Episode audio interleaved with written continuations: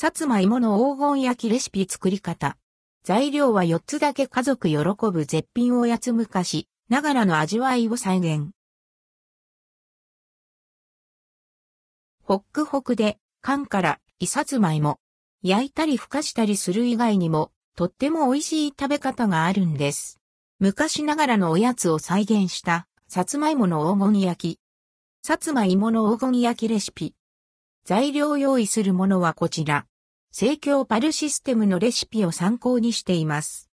さつまいも 500g、大きめサイズ約1本分、薄力粉大さじ3砂糖大さじ3バター 20g。作り方さつまいもの皮を剥き、2センチ角にカット。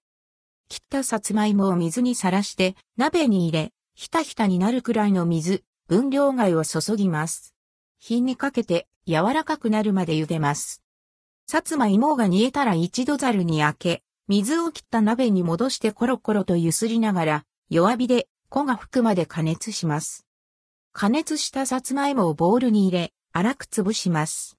薄力粉と砂糖を加えてよく混ぜ合わせ、粘りが出てきたら、直径6から7センチの円筒状に成形。1から2センチ幅、8等分くらいの輪切りにします。フライパンにバターを熱し、輪切りにした芋を弱火で焼きます。両面こんがりしたら完成。さつまいもの黄金焼き味は表面はカリッと香ばしく、中はしっとりねっとり、滑らかな食感。バターのコクと、さつまいもの濃厚な甘みが口の中で溶け合って、めちゃくちゃうまーい。皮に近い部分の独特のほろ苦さみたいなものもほんのりあって、さつまいも本来の味わいが活かされています。